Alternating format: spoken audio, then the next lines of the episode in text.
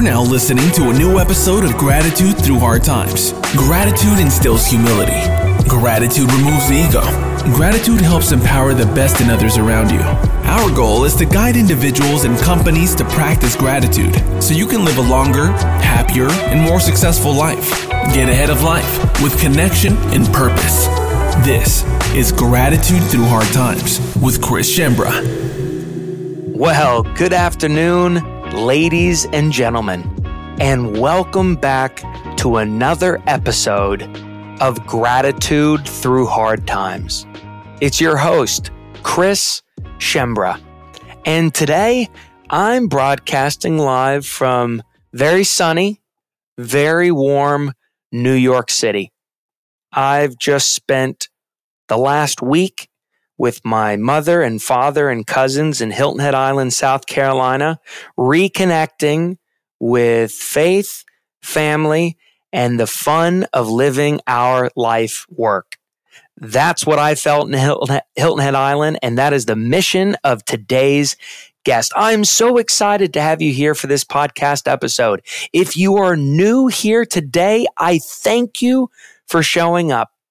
I don't know what it took you to stumble upon our humble podcast, but if you look through our podcast episode archives, you'll see our mission is to bring on some of the world's great leaders to tell the story of how gratitude, empathy, human connection has helped them build some of the brightest companies on the planet. If you like what you hear today, uh, we invite you to click that subscribe button and join us along for our journey. If you're joining us for uh, a repeat offender, welcome back. Some of my favorite moments are when you write in your favorite questions, comments, thoughts, concerns on today's episode guest.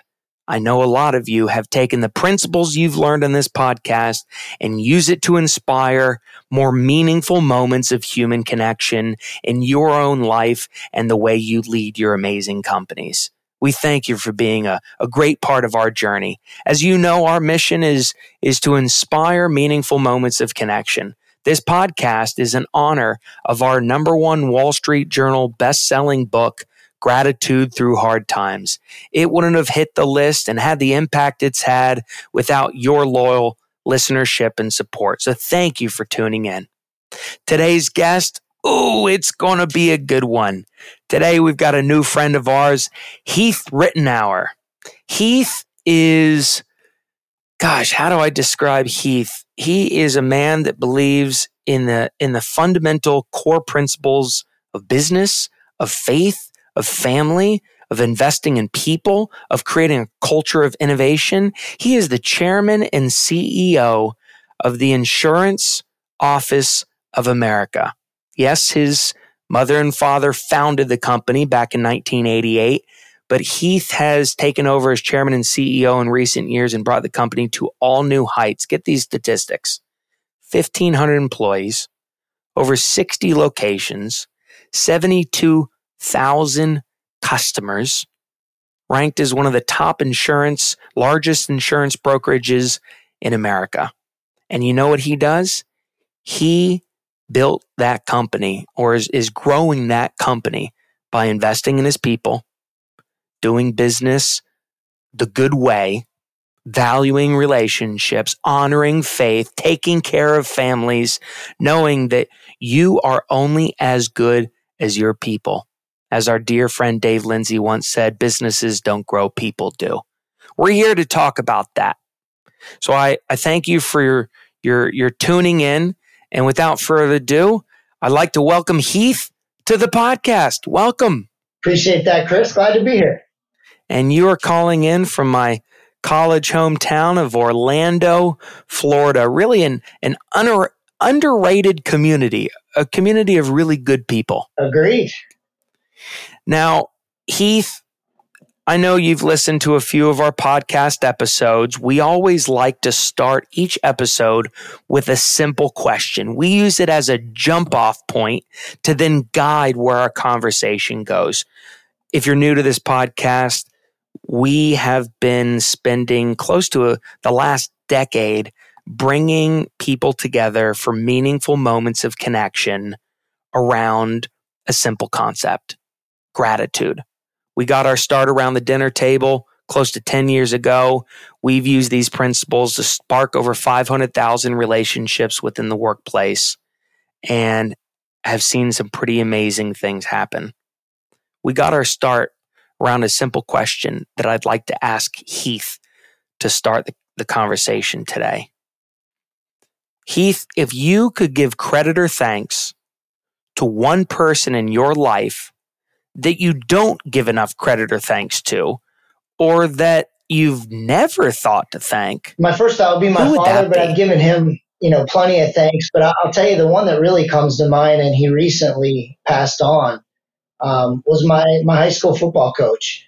Um, guy that was extremely hard on me, but uh, but taught me a lot. A guy that I think helped mold and shape me um, to prepare myself for college football, but really for life and for business. Coach Fred Allman, um, coach at Lake Brantley High School, and um, was able to celebrate his life when he passed last year. But what a blessing he was to me.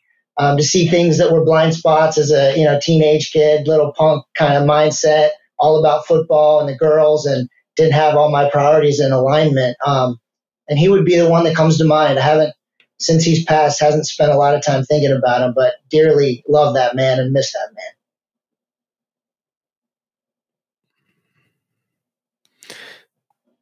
Coach Fred, he saw your blind spots and he helped you understand that your priorities were out of whack. You know, I, I was a typical Tell kid growing that. up and had a lot of success in football, baseball, basketball. Like I said, I was able to get a scholarship to play in college at a 1AA school, but my whole mindset was around football, girls, and the party.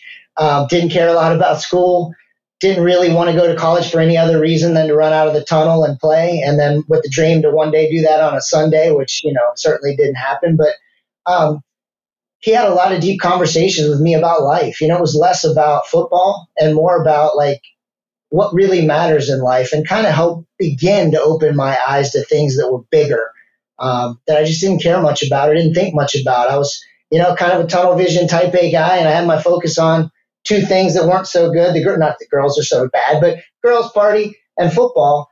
But really didn't think a whole lot else about you know my life, my impact on others, why I was really here, uh, a relationship with Christ. You know, all things that I believe truly matter and have made me who I am today. I think he helped crack that door open for me in my mind to start to see things through a different set of lenses.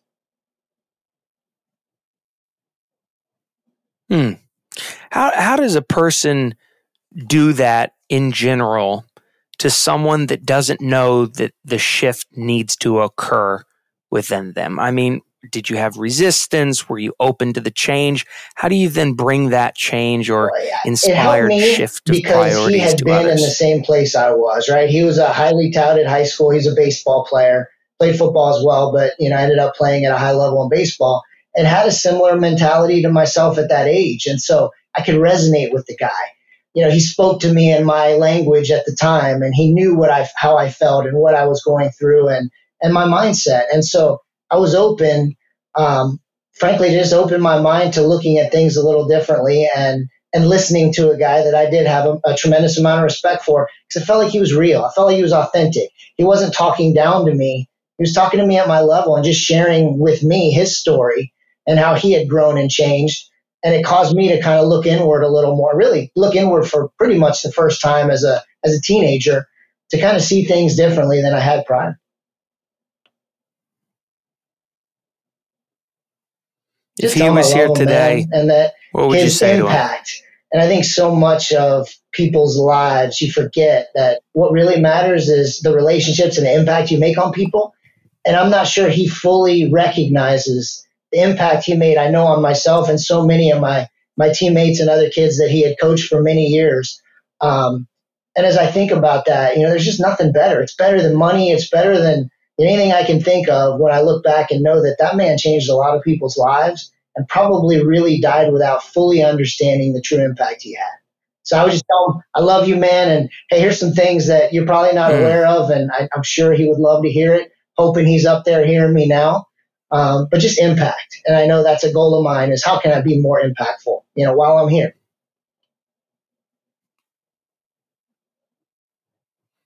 I love that, Heath. And thank you for Coach sharing Brett. your gratitude, to Coach Heath. Right, a man yeah. wanting uh, to, to, Coach Fred, uh, a man sharing to another man, "I love you." Right, that that there is a certain fear or vulnerability of being able to say to another man, "I love you." Uh, but but this man was truly an advocate in your life, and I know Insurance Office of America believes in each of your people and helping your customers and clients become advocates.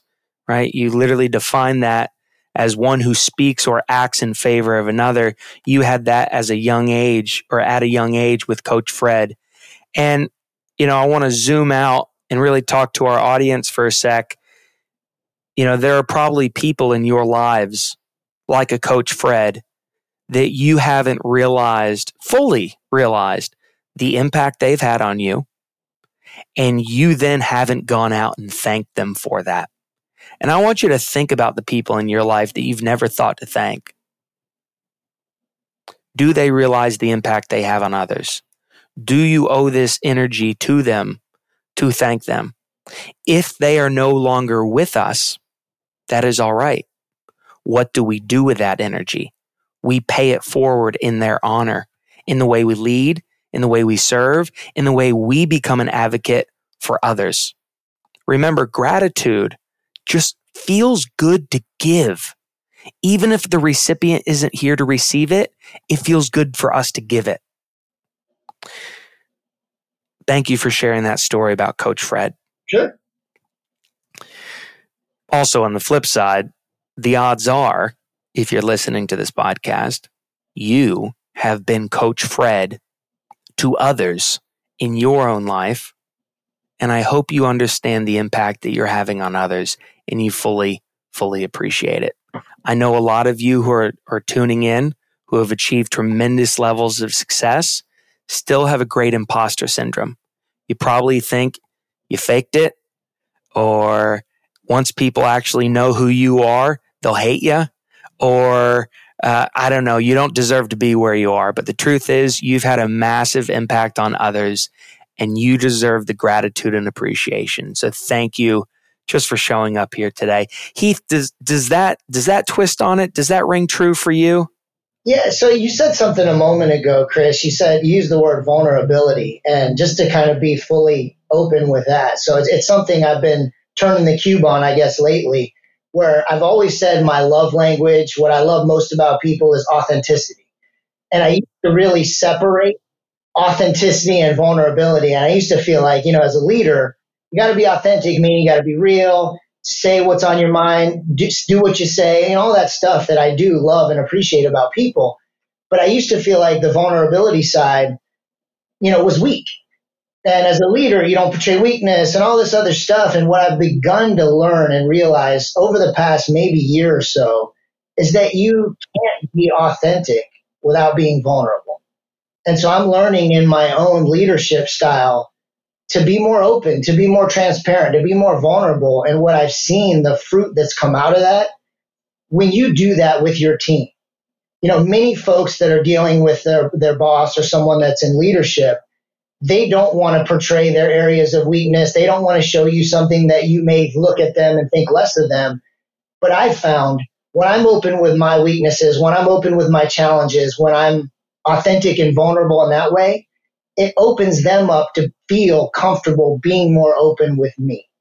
And then you can build together from there and create a more cohesive relationship, create an environment where people feel okay to tell you where they're good, tell you where they're bad, tell you where they're struggling. You can have a true relationship, and then it's much easier to grow and build a team when you you have that openness. And it was an area of, of leadership in my own life that I kind of kept the vulnerability piece to the side, and I'm learning now that it was a missed opportunity to connect with so many people that I didn't really show my true self to. And so I don't know, just when you use the term vulnerability, that's just kind of what hit me in my head because it's been a more recent um, growth area in my own life that I do want to be authentic, but part of that means you're vulnerable, you're honest, you're open about where you're good, where you stink, where you need to improve because we're all human. We all have got plenty of plenty that we could be better and grow in. So that's just a new kind of area of my mind that I've been learning and trying to grow in and being as open and vulnerable as I can be.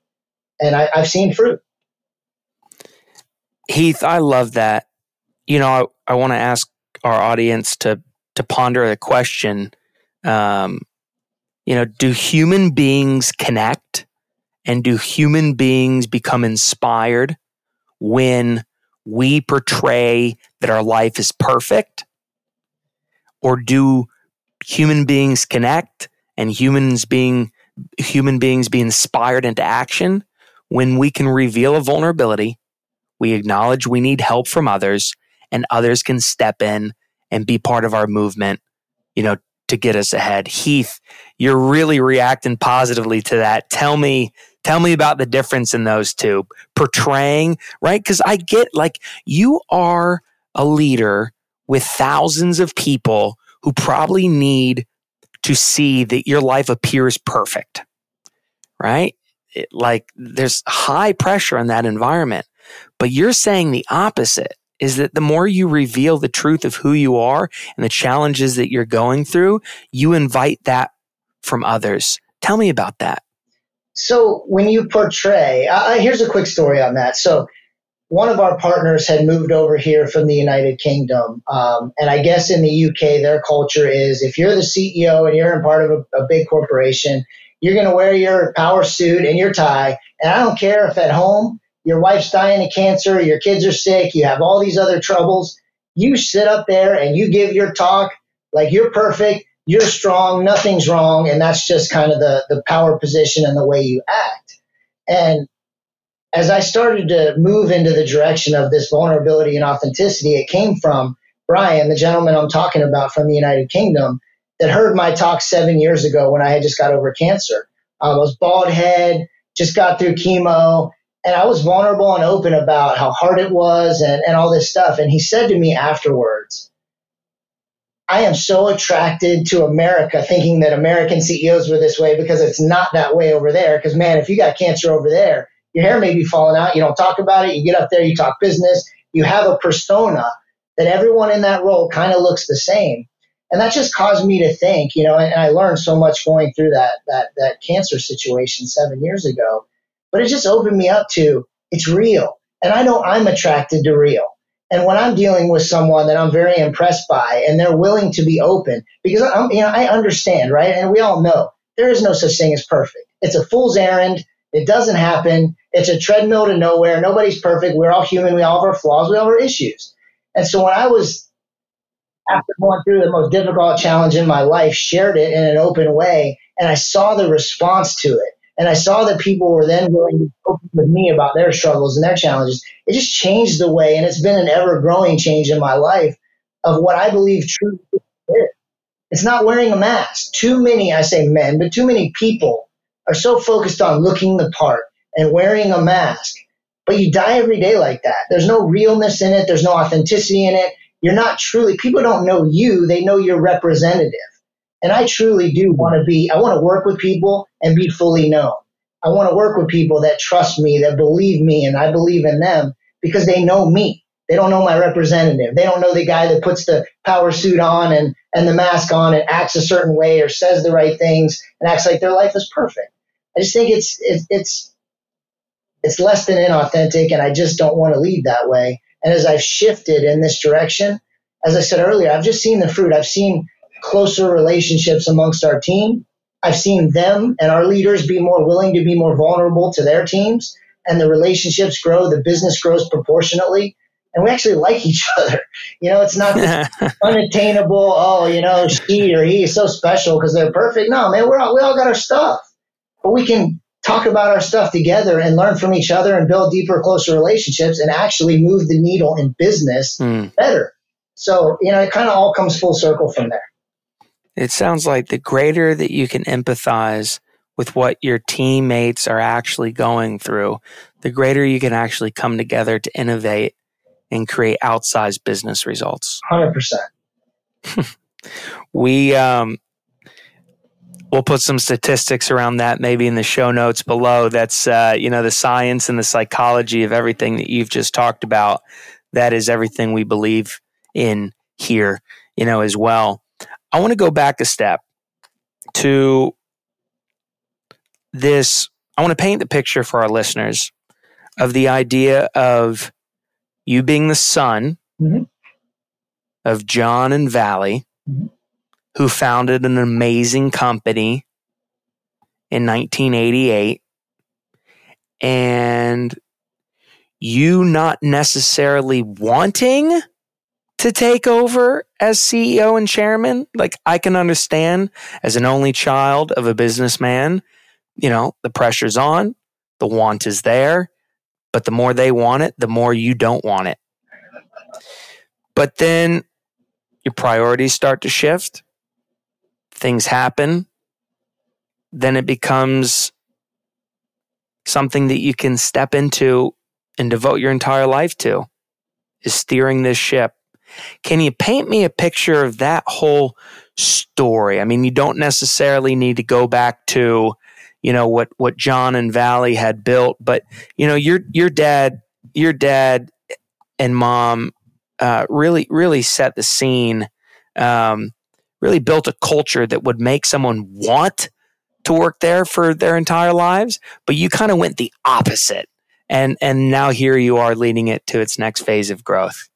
Yeah. So I came home from college football and I realized I'd never play on Sunday, as I said. And I thought we had a small agency at the time. We had eight people here and I knew all the guys that, that were here at the time. I grew up around them all. And I asked my dad, I said, Hey, I don't know what I want to do in life. I know I'll never play on Sundays in football. I know what I don't want to do, and that's be in the insurance business. But while I'm home, maybe I can spend time with our eight partners and meet their customers and find an industry I'm attracted to, and I'll know what the heck I want to do. And I quickly found out at the end of that summer, this business wasn't what I thought. You know, I think used car sales, who the heck would want to be an insurance broker? And then I clearly saw this line of demarcation between our eight, our eight partners at the time, where four of them, frankly, were commodity salespeople, didn't bring a lot of value. They just bought you, brought you a policy, came back in 12 months to renew it. But I saw these other four guys, my dad being one of them, that were truly advocates, partnership, you know, their clients looked to them for real consultative advice, looked to them to help mitigate risk.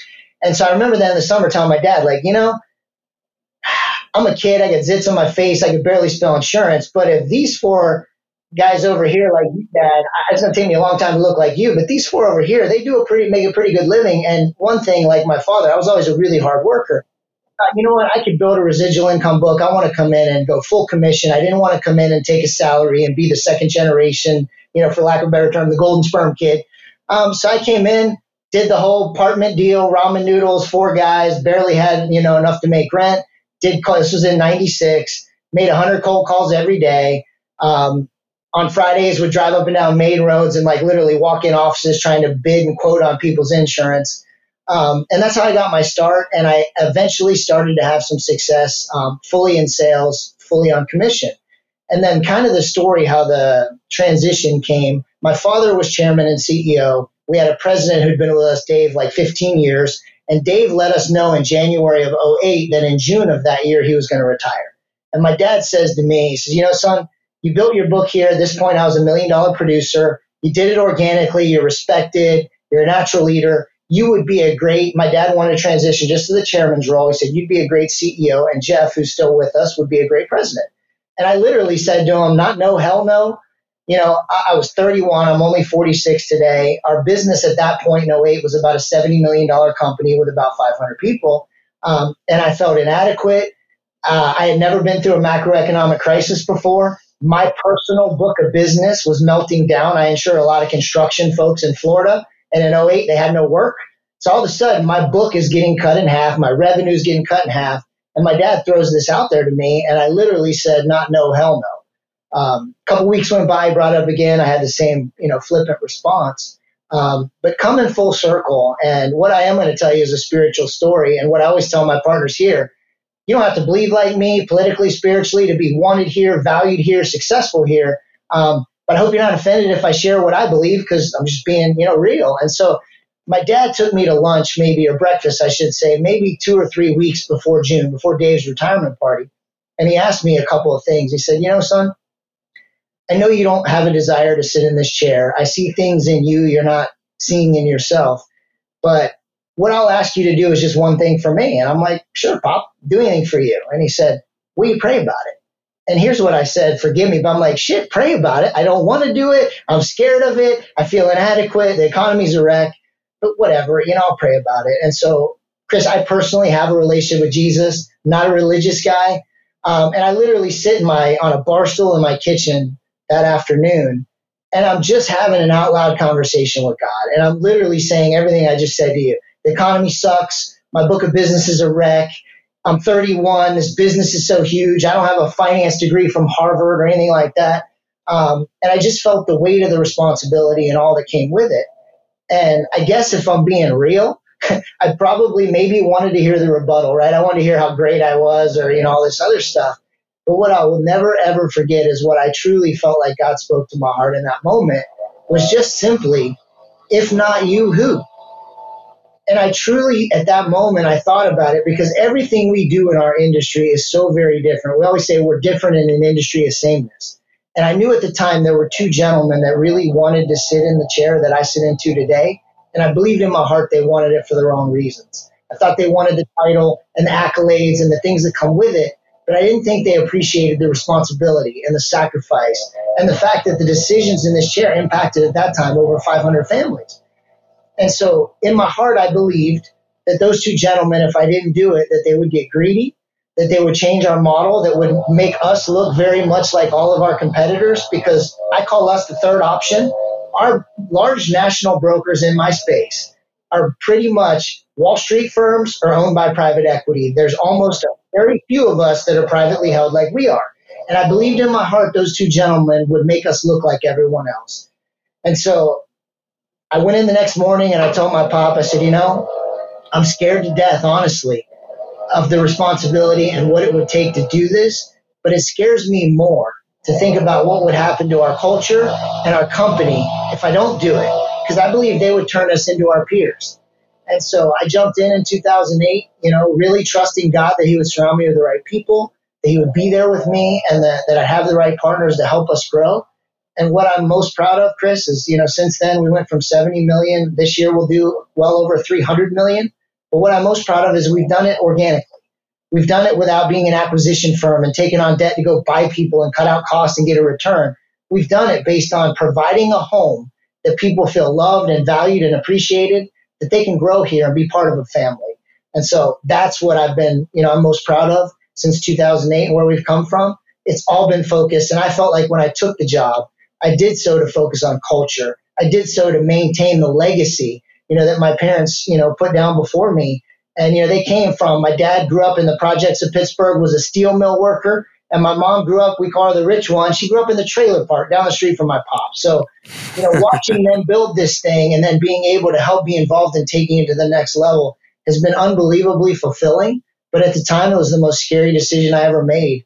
Um, but I really did it for those reasons. And I, I'm thankful now and I'm really, frankly, thankful now that I did it in 2008 because as COVID and other things have come along that, you know, throw you with these curveballs, I would go back to, you know, feeling like I was thrown out in the middle of the ocean to swim by myself. And so it's really prepared me for whatever curveball comes next, whatever the next COVID or the next tragedy or the next, you know, economic crisis looks like. I feel like not only will God be there with me, but we'll be we'll be able to adjust and we'll, we'll be able to get through it.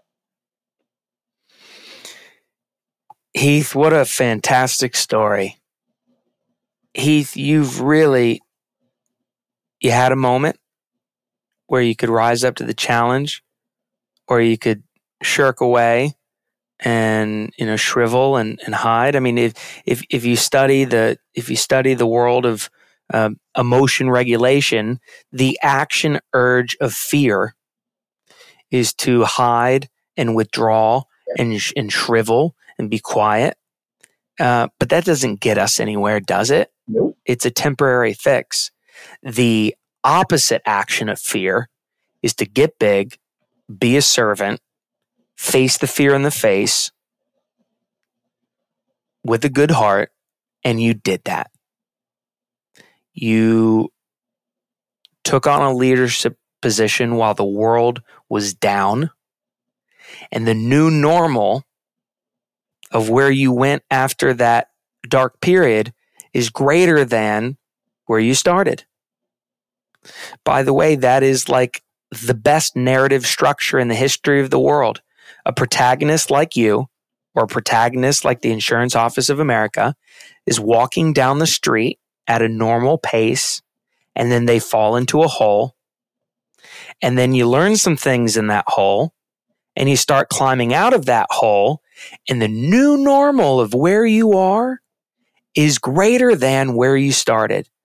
Kurt Vonnegut calls it the man in the hole theory. Mm-hmm.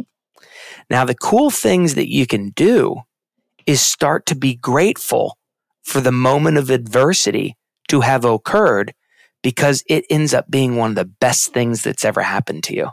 100%. So, uh, 100% on that, yeah, that's what I learned. And, and the 2008 scare, cancer seven years ago, I learned through those challenges, I wouldn't be who I am without it. So I now am more of, I have more of a mindset that when I feel like I'm in the ditch or when I get hit with a curveball and I get hit with a massive challenge in my life, I can remind myself, this is where your growth comes from, man. You know, I, I look at my life and I, again, I had some success in sports. I've had success in business. But when I look at where all my growth has come from, it's when I blew it. It's when I made a mistake. It's when I had challenges. It's when I got sick. That's where a lot of my growth, almost all of it, has come from. And so I've programmed my mind or my way of thinking now when I'm in that feeling like I'm in the ditch or I got hit with something out of left field to remind myself, hey, hey, dude, this is where the, the, the, the growth comes. This is going to be an opportunity for growth. Challenges are what the, are exactly as I just said. They're opportunities. And so going through those two specific things in my life have prepared me for whatever comes next and to have the mindset of this is a growth opportunity. Don't run, don't hide, don't live in fear. Head on the challenge and realize that at the end of this, you'll probably look back on it and be thankful for it. Because I will tell you, I'm thankful for 2008. And I know this sounds really, really jacked up to say. I'm thankful for cancer. I wouldn't be who I am. I wouldn't think the way I do because I'm so type A and driven and have blinders on sometimes. That experience has changed me. Um, and I believe made me much, much better in so many different ways. So I'm thankful for it now. Sounds weird to say, but I am. It, it doesn't sound weird to say, Heath, and actually science is on your side. You know, the, uh, the idea of taking an, a negative autobiographical experience from your past and assigning a series of positive benefits to it if the positive benefits outweigh the negative, you're allowed to be grateful for it.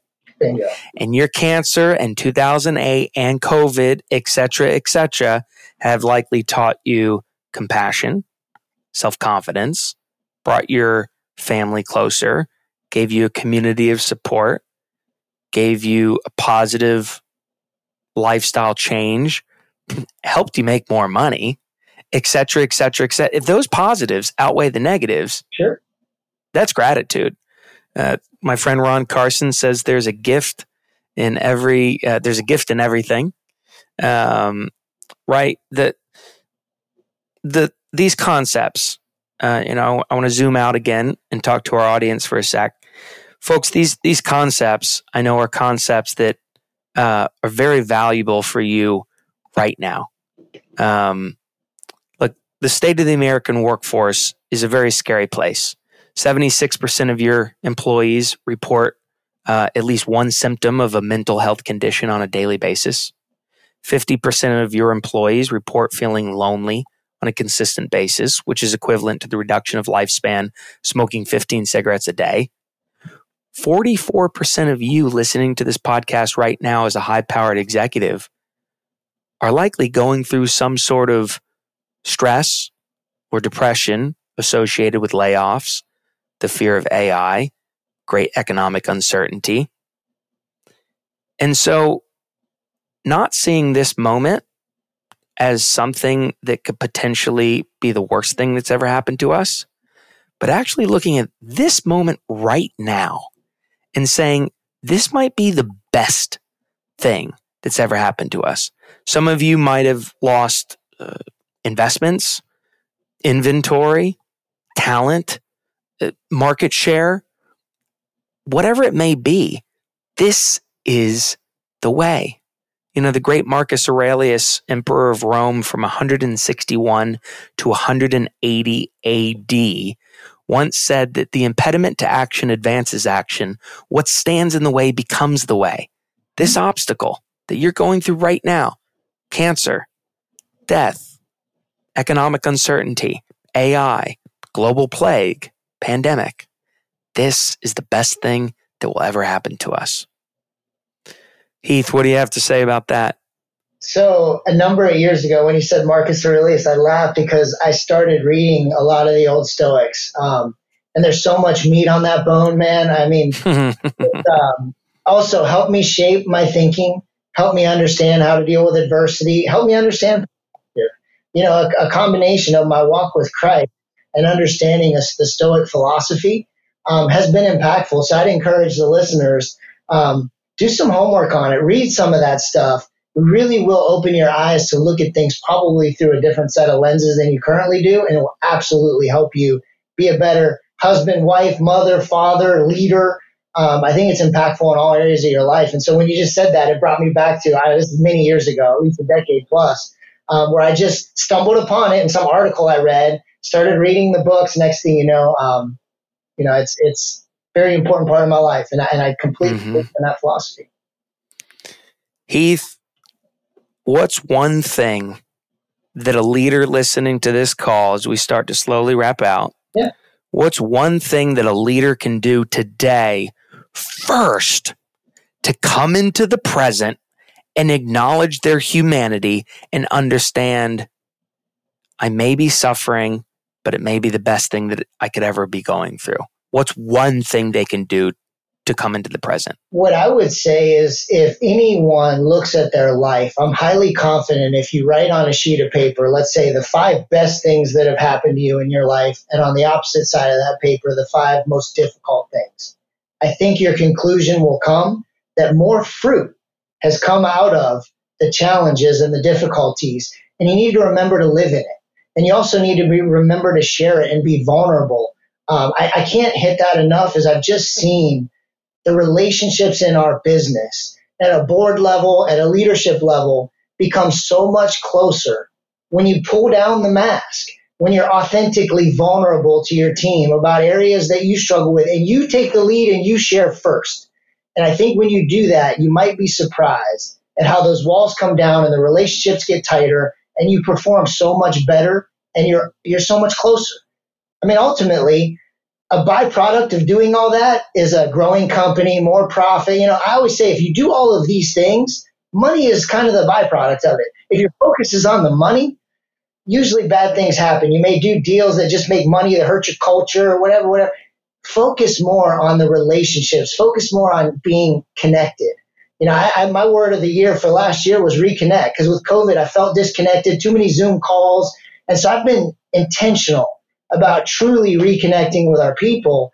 And I hope if anyone hears this that feels like I did, disconnected, transactional, I kind of wanted to get past the transactional stuff. Hey, we got transactions in business, a lot of stuff you got to do. But the transformational side of building a deeper relationship, of being open and being connected with your team, again, a byproduct of that is more growth, more profit, and guess what? A happier, more cohesive team. That's what I think any business leader should want. Um, but you got to take the first step, man. You got to take the mask off. I know I was a guy for a lot of years that, that wore the mask, you know, that wanted to be seen a certain way and all that stuff. But typically, when you're wearing that fake mask, people look up to you and they think, oh, I could never be like that. And then they won't be open with you. You don't get to know the real them. They're wearing their mask. Once you take it off, they take theirs off, and I'm telling you, good things happen. I I can't think of a a better way to close out this podcast than that one thing. Very simple. Take off your mask. Number two, invite your team to take off your mask. Number three, invite your customers to take off your mask. Jim Harter, chief scientist of workplace well-being for Gallup, came on our podcast a few weeks ago and said a simple quote Low employee engagement leads to low customer engagement. Absolutely. You have a role to take off your mask first, get your employees connected, and your customers will come buy more, promote more, demonstrate more loyalty. Your people that you serve, your customers and your teams, your investors, your partners, whoever, they are going through a crisis, a disconnection crisis. The way that you can help them is by showing up as you authentically are with vulnerability, asking good questions, leading with empathy and service and a kind heart. And if you do that, we can promise you well, I can't promise you because I've never built a 2,000 person company, but we can promise you, uh, Heath and so many of our podcast guests can promise you um, great, great, great fruits of your labor. Um, do business the right way, invest in your people, create communities, and your people will thrive. And they won't, you know, they won't be, you know, miserable at the end of the day. They'll be excited about coming to work. Well said. Heath, uh, three to four sentences in closing. What did uh, what did coming on this podcast today mean for you? So you know, just the topic, right? Gratitude. Uh, it, it, just reaffirms to me that's one of the other things that has become a new practice in my life. I spend a few minutes in the morning thanking God and being, you know, having gratitude for what I have. Um, just, man, I'm so sorry. I have my ringer off and it's ringing anyway. I don't understand that. I apologize. No, you're good. Having a mindset of being grateful, it changes the way you feel. It changes the way you show up. It changes the way you deal and overcome with difficulties. And just having a mindset of every morning, if you'll just take a few minutes to not think about what you want and what you don't have, to think about the blessings in your life, to think about the things that you do have and what you're grateful for. And I start my day that way every morning and it's super impactful for me and i try to share that with others and just the, the gratitude topic on this podcast is just a reminder to myself and i hope the folks listening will be that will become a part of your daily practice you'll be healthier you'll be able to you can't give away what you don't have and when you're gratitude eh, you're grateful and you have gratitude in your life it's much easier to give it away and then folks can then remind themselves to remember to be grateful so I don't know. That's just what's on my head when I when I literally look at the screen and I know what the podcast is title, what it is. I'm like, you know what? That's just such a powerful word that I think sometimes um, as leaders we're just you know we got to get up. I got to do this, got to do this, got to do this. Um, we got a big list, which I have a big list every day. But I've pivoted from thinking I got to do, I got to do, I got to do to you know what? I get to do. And the answer made me change that. Like I got to do this, this, this to get down my list, and then more gets added to it. So when you're challenged with not being able to do anything because you're sick, it's not what you got to do anymore. It's what you get to do. And just that little shift in the way you look at your calendar and your day will transform your day and those around you. Shifting from what you got to do to what you get to do. You can't be authentic without being vulnerable. Folks, we've learned a lot from Heath on this call today. And we thank you for coming on and, and being our guest. I think the future of leadership in this world looks bright with leaders like Heath in it. And I, I know to all you listeners out there, um, this way of thinking that Heath has is accessible to all of you. Why? because Heath didn't come on our podcast talking about making massive shifts in your external life. He came on this podcast teaching you how to create little tiny incremental shifts on your internal life. A shift in perspective can mean the world, not only to your own well being, but the well being of those around you and ultimately outsized business results. See, at Insurance Office of Americas, they have a beautiful thing that they call one degree shifts. And they are the five core values that their company stands for. You can go visit their website, which is in the show notes below to learn more about those things. But it's it's the closing idea that what we're trying to get you to do, bring more gratitude, empathy, and human connection into your life, doesn't require you having to throw away any big thing on the outside. It just requires you having a commitment to these principles, a slight shift on the inside. Um, there's a thousand other topics that we could cover as offshoots of everything that Heath and I just went through today.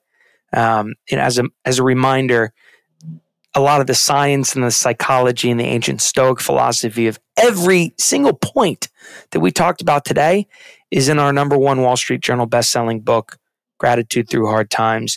We've made it a mission to travel around the world, helping educate people and bring people together within the workplace around these concepts. Um, it's our lifeblood. It's what saved our life, and and we can't wait to have conversations with with all of you about your cultures and workplaces. If you enjoy the person that Heath is, please visit and follow everything they're doing at Insurance Office of, of Americas. They are they are spreading this culture. They are making the world a better place 1,800, 1,500 families at a time, 72,000 customers at a time. And those numbers are just growing. You heard him. He's 46 years young. I can't wait to have this conversation when, when he's nearing even retirement, retirement age at, at, at the age of 60. He'll probably have a couple hundred thousand uh, customers and, and, tens of thousands of employees. So I can't, uh, you know, I can't wait to see your journey, your commitment to humanity. Uh, thank you all for coming on this podcast. Uh, if you're new, click that subscribe button, share this episode with someone who needs to hear this message. Thank you for tuning in, all you loyal listeners. I hope you're having a phenomenal day on earth. Remember, folks, it's your world. Go explore, and we'll see you next episode. Thank you, Chris.